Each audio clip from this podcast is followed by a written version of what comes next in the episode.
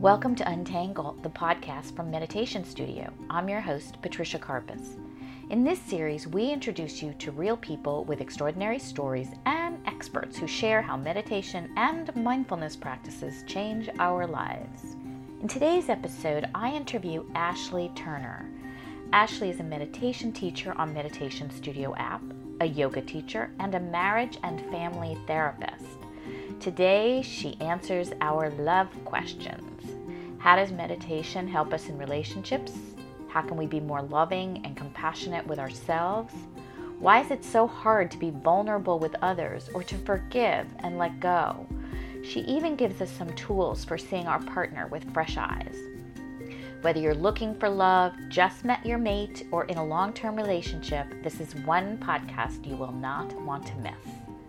Before we hear from Ashley, this podcast is brought to you by Meditation Studio, Apple's pick as one of the 10 best apps of the year. If you want more sleep or just to feel less anxious about the news every day, Meditation Studio is here for you. Download us in the App Store or on Google Play.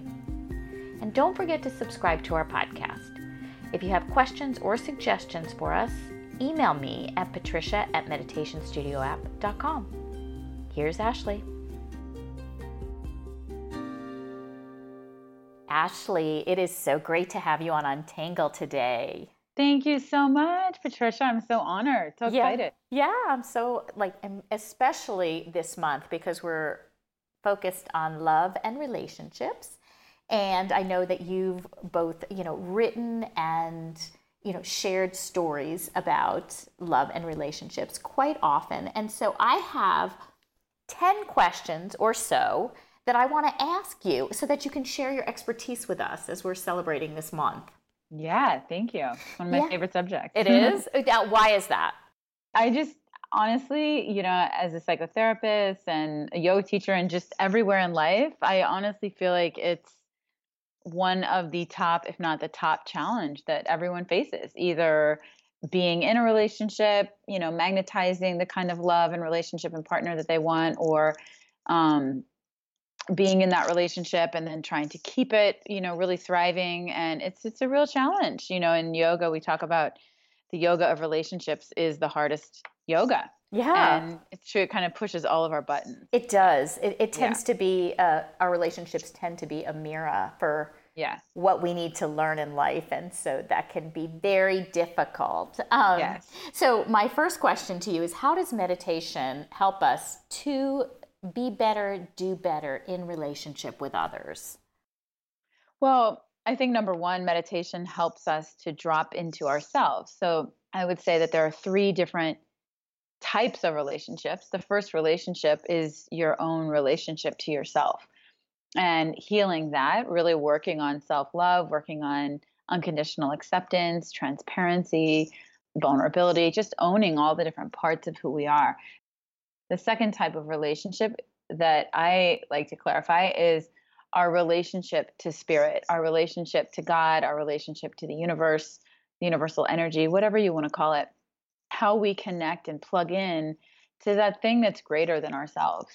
And when we're really anchored in that version of reality, in that perspective, it gives us a whole different paradigm through which to approach everything in our lives, but especially um, our relationships with other people.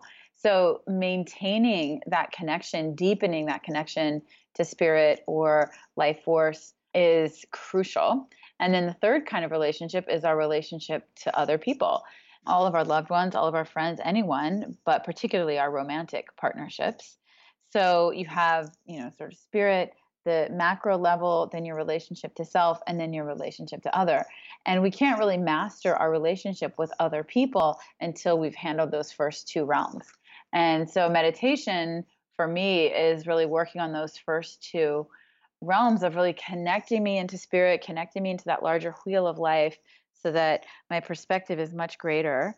Also, then identifying and, and watching, observing my relationship with myself, healing that, rebalancing that, getting that my head and my heart right, and then going out and connecting with other people.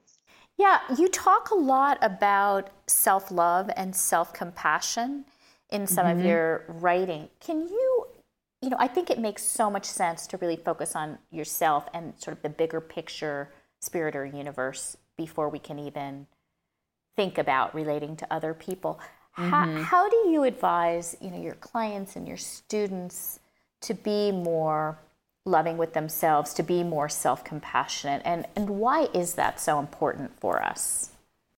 Well, you know, the first the first sort of order of business in any relationship and really in anything in life is that if we don't learn how to fill that hole inside of us, whatever version of I'm not good enough that you're walking around with, because we all have that voice in our head to some degree and that place in our heart that's yearning for connection. And if we don't learn how to really fill that ourselves and fuel that within, then we erroneously go out seeking that connection from other people and seeking other people or other things to fill that sense of validation and value.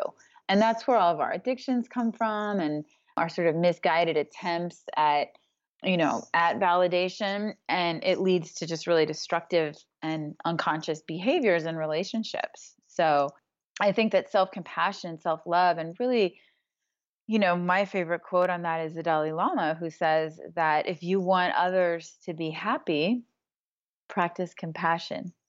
And if you want to be happy, practice compassion. Yes. And it's so important. Just, you know, we're all human and we all make mistakes.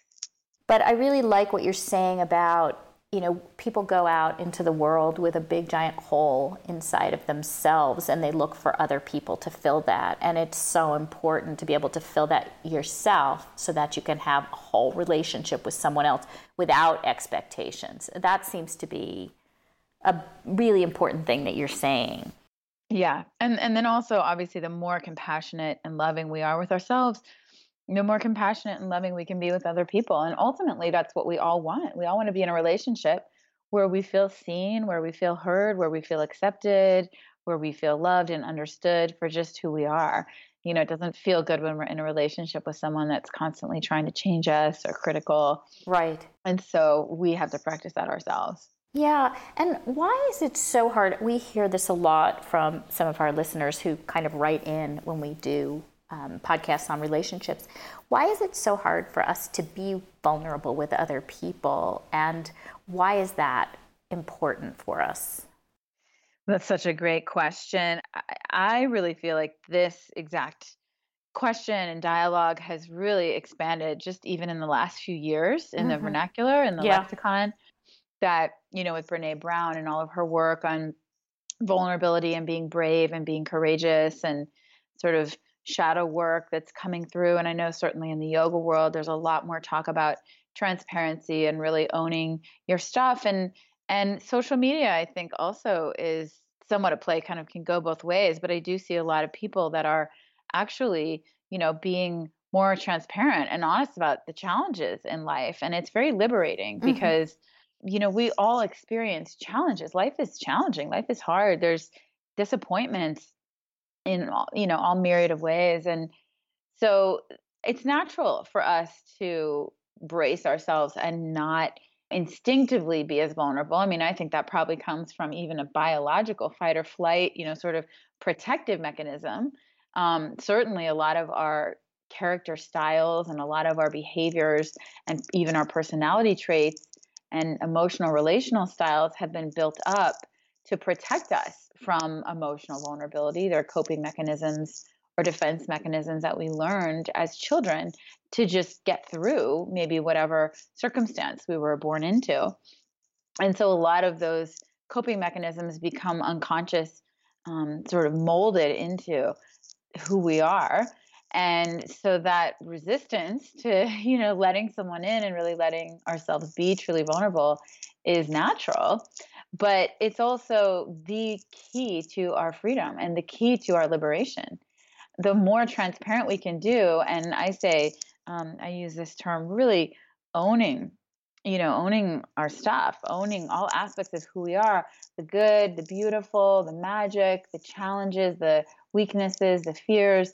When we have nothing to prove and we have nothing to hide, is when we're really in our power. Yeah, and I mean that makes for the most authentic relationships of all. And so, what are some tools that you offer up to help people be more empathetic um, with themselves and other people?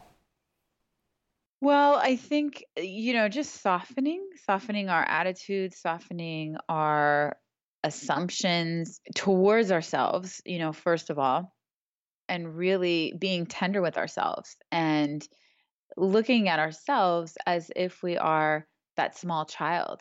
Um, whether maybe you have a child and you can use that as a great reference point. Certainly, you know, we all know children in that innocence and really allowing ourselves just to be human.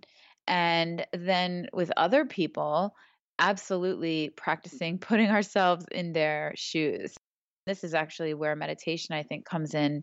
It's really helpful for myself is sitting in meditation and doing an entire meditation of really imagining where you connect into your unconscious and connect into the more imaginal realm and just using our imagination to visualize placing ourselves in another person's situation and this is so challenging for us in our particularly again our romantic relationships but to really be able to imagine and feel what are all the different aspects of what this person is experiencing where are they financially? Imagine where they came from. It's sort of like you're doing a character study. You know, I used to be an actress, and if you were going to study a character, you would go and, you know, maybe write out their family story and write out their narrative and figure out who is this person? How did they get to be the way that they are? And so we can do that with our partners or anyone in our lives and really imagine what are all the challenges that they face on a daily life? What is it like to live in their body? What are their fears? What are their hopes? What are their dreams? Really, truly imagining the moment or the circumstance from their paradigm and from their perspective. And usually, if you do that really thoroughly, a lot of aha moments, you know, will arise and some understanding. One of my great teachers, spiritual teachers, would always say that the aim of this work is to move from judgment to understanding. Mm. And I mm. love that formula of anytime we're in judgment, how can we shift into a deeper understanding, like really seeing it as a call to practice widening and deepening and opening ourselves to allow someone else just to be who they are and imagine where they're coming from. Yeah, that makes so much sense. I really like what you're saying about softening because often we judge people, and that judging comes from a place of expecting others to be a certain way versus being empathetic and sort of opening up that pool of understanding that you're suggesting. So, I, I mean, I think that's a really great, great way to put it. We all struggle with forgiving, and that often gets in the way. It almost becomes the baggage that we bring from one relationship to another you know, what is some advice that you give on how we can practice forgiving and letting go? Well, again, it, it really does come back to that relationship to self. And when we can really forgive ourselves for the mistakes that we've made and the challenges that we faced or the weaknesses that we have, again, this is just the human condition. But the more we can forgive ourselves, the easier it is to forgive other people and really say, you know what? They're human. So the more that you can soften towards yourself, the easier it is to soften towards other people and they'll feel that. Of course, there's sometimes when we don't have the opportunity to speak to someone in person and um, forgive them or ask forgiveness. Maybe they've died or we're just estranged, not in contact with them. And that's okay. We can still do it on the energetic, emotional, and spiritual level. And it's really important that we do that work. And sometimes, you know, I would recommend maybe working with a therapist or a great teacher or mentor that can help you to do that deep inner work of letting go because anytime we're holding on to resentments it really is truly holding us in prison and it's painful it can actually create a lot of toxicity in our bodies and and certainly in our minds and then that's when we start to become bitter. I think that really softening towards yourself really practicing empathy putting yourself in another's position um, the bottom line is you know, especially if you're talking about a cycle of abuse or something pretty radical and um, no one ever acts out in that way unless they were hurt in that way and that deeply. So there's there's something underneath of that and if you can start to touch into their vulnerability and their tenderness um, hopefully that can, compassion can arise and forgiveness And that's the same in any relationship. And that's why it's so important to, you know, I've really had to work over the years of not being defensive. And my boyfriend, my last boyfriend, said, "You're so defensive," and I realized, like, wow, I really am kind of defensive, and I get it's it's just my protective mechanism because I feel hurt, I feel vulnerable, and I don't want to feel like you know I screwed up. And um, but if we can take that feedback and really say, okay, let me own that. That's that's shadow work. Is yeah. because people are reflecting to us what we actually cannot see, and it's as Carl Jung says, the thing about the unconscious is that it's unconscious, you know? And so when someone is standing in front of us and saying, "Hey, you know what? You're actually kind of critical or you're kind of selfish." It's an opportunity for us to say, "Whoa, my gosh, I totally did not even see that. I don't even read that action as being that way. Thank you for showing me that and so I can work on that." Um, that's such a great response. Thank you. And I was going to ask you too about, you know, we talk a lot in Buddhism about a beginner's mind and you write about you know seeing your partner for the first time with fresh eyes as you know when you're in a longer term relationship and you may be sort of hanging on to the way your partner was how do you how do you see someone with fresh eyes once you've been in a relationship for a while that's really important and again I, I think that that's one way that meditation can be so helpful because it keeps us clearing the slate and really letting go of our stories, letting go of our assumptions. I think it's one of the most important skills in relationship is to continue showing up and choosing your partner anew each day. And so that you don't take each other for granted. You know, it's so easy that we start slipping and taking each other for granted. And one way of doing that is like going to witness them when they're really in their element, you know, when they're maybe giving a presentation or whatever they do for work and really observing them and and the awe or the admiration that other people might feel for them and and really taking that in and letting that inspire you and letting that actually stoke the attraction.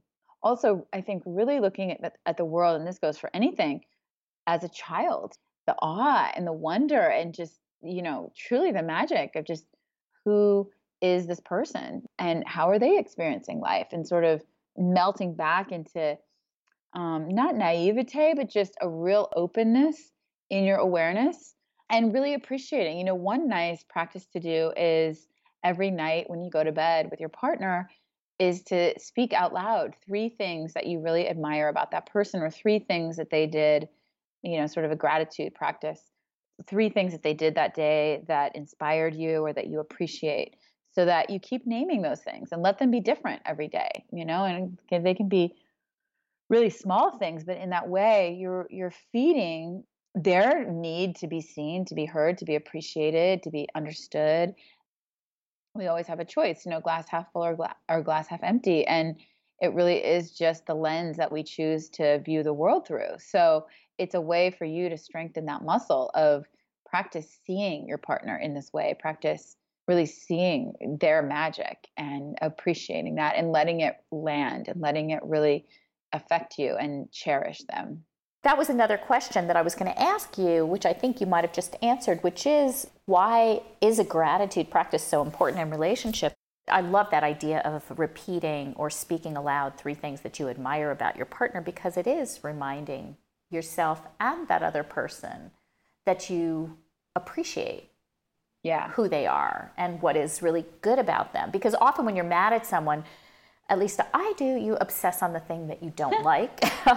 I'm sure nobody else does that, but you know that sort of um, being able to shift that perspective, I think, is so important in your love life and with other people too. To remember that they're more than that one thing that they may have just done or said you know, it's easy, I think, in relationships to sort of have black or white thinking, mm-hmm. what we call mm-hmm. in psychology of it's all or nothing. And so we can say, oh, he, and anytime you notice yourself using the words always or never, catch yourself. Those are key trigger words. Oh, that's because, great advice. Yeah, no one is always acting a certain way or never doing this. My partner now would say, okay, I did that one thing, but do you really think that that means this whole other you know because we make meaning of it we turn it into a whole story and a whole melodrama mm-hmm. around oh you didn't say i love you or you didn't kiss me right before you went out the door or you did, you're not that affectionate or you know we turn it into this whole melodrama based on our own wounds and based on our own triggers. And a lot of that is just pure perception and not even accurate really. And so we we really have to own that's our part of it and that's our you know work to change that story. And so look out for those words always or never. Yeah that makes so much sense. Um, I think we're all a little bit guilty of that sometimes. And I think what's interesting is, you know, we hear a lot in these interviews that it's so important to bring all of who you are to your work, to your personal life. And I think that's true, of course, in your relationship too. You're not only bringing one or two or three of your best or worst qualities, you're bringing all of who you are. And I think that's just an important thing to remember that we're more than that one thing. Yeah, exactly. So, what kinds of practices do you suggest for heartbreak or loss? Well, a lot of, again, self compassion and self care, I think, is so important when we're going through heartbreak and or any kind of loss for that matter you know it's so challenging on the nervous system on our emotional body our physical body we really have to be so tender with ourselves and so compassionate with ourselves and learn how to take really good care of ourselves in those moments because again you know life is challenging and part of that i think is knowing your own constitution and knowing sort of your emotional body and what you need. We all, of course, grieve in very, very different ways. And, you know, I know for myself, again, when I'm going through times of heartbreak or loss, I basically will eliminate all social activities and anything that's and in my work, I'll eliminate anything that's non-essential and just give myself a lot of spaciousness. Go for long walks on the beach or be in nature and we need that to restore our system and giving yourself permission. You know, I, I, I get on a real soapbox about grief because I think that in our culture, we really are not set up well to succeed with our grieving process. And people may lose a loved one or even, you know, a long term husband or wife and or even a child, God forbid. And and go back to work like within a week and that's just crazy to me you know it's it's a little it's a very deep wound now for some people going back to work might be very therapeutic and they can work through it in that way i you know it's again it's different for everyone but i think giving yourself the space and the time to do whatever you need to do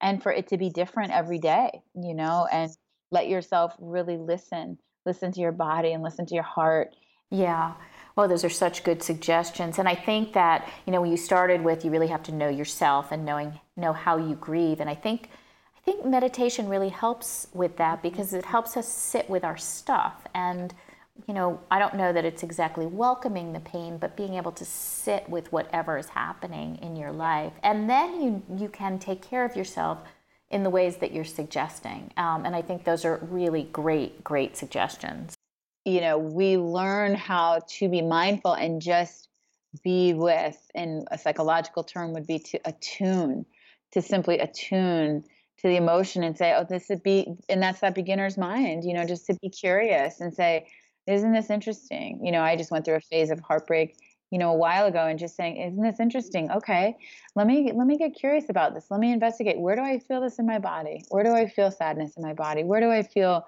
grief? Where does my mind, in the same neutrality with in observing our minds, where does my mind want to go? Oh, I'll never be in a relationship, or I'll never find someone that loves me like you know, and and bring yourself back to neutral and say, okay, just because I think a thought doesn't mean it's true, you know, and come back to neutral. And isn't that curious that that's where my mind, my head wants to go, you know? But um, we don't have to stay there. You know, it's a choice. Um, so really creating that spaciousness and, and neutrality to just explore all the different levels. For those people that are searching for love, um, what tools do you suggest? What sort of tools to ready yourself emotionally and spiritually, even to find love in your life or to open yourself up for love? I love that question. I do want to just start by saying that I think that there's this tendency, I don't know if it's sort of the self-help community or you know, spiritual community that we can tend to almost pathologize people that are not in relationships that oh there's you know is there something i'm doing wrong am i is there a block that i have to love and i just want to open it up that i don't think there's any you know yeah necessarily being in a relationship is better or worse than not being in one and i say that because i've been you know single for significant periods in my adult life and never been married although i really hope to get married and want to get married so I just want to put that out there because I, I think that I've had that tendency of myself to look at and say, what am I doing wrong? What's unconsciously blocking me? And I'm not saying that there's not things, there's always things to work on, but I think it's okay to just be with that experience and not even need it to change, you know, because being in relationships brings a whole other, you know, it's sort of just a whole different set of, of circumstances and karmas. Yeah, exactly. Yeah. Different complications that are equally as challenging, by the way, if not more. You know, I've had so many of my friends that are married say, listen, I actually wish I could be in your position sometimes. Right. You know, like, this is not easy. I just want to say something because I think you just raised an awesome point, which is, you know, searching for love can be really searching for self love, um, which is where you started this whole yeah. discussion, yeah. which is that's really so important. And we can't really make an assumption that another person is going to make yeah. us happy. And so right. I think that's really what you were saying. We can't assume necessarily we're going to be happier in a relationship. Yeah, exactly. That's such it's such a good point. Mm-hmm. That's kind of the second point that I would make in terms of opening to love is that I think that there's a tendency, and I'm just speaking from my own personal experience, to say, oh, you know, sort of this knight in shining armor version of love that, oh, when I get the relationship or when I get the partner, then I'm going to experience joy, happiness, peace, contentment.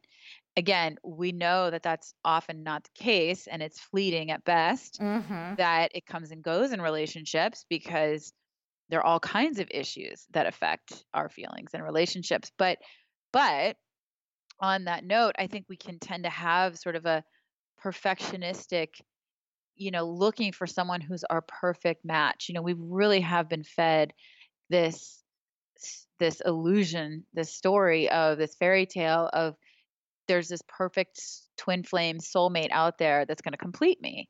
And it's I mean, just as much as it's in Hollywood, it's in new age spiritual, right. you know, traditions of yeah. like, oh, this soulmate partner, you know. And the reality is nobody's perfect. And so then what happens is we project this perfect image onto someone. We get in a relationship sooner or later, within usually the first, you know, 9 months, that projection starts to erode and then we start to see someone for who they really are and we see all the challenges. And then we create a whole new layer of suffering for ourselves. Like, oh, they're not this or they're not that.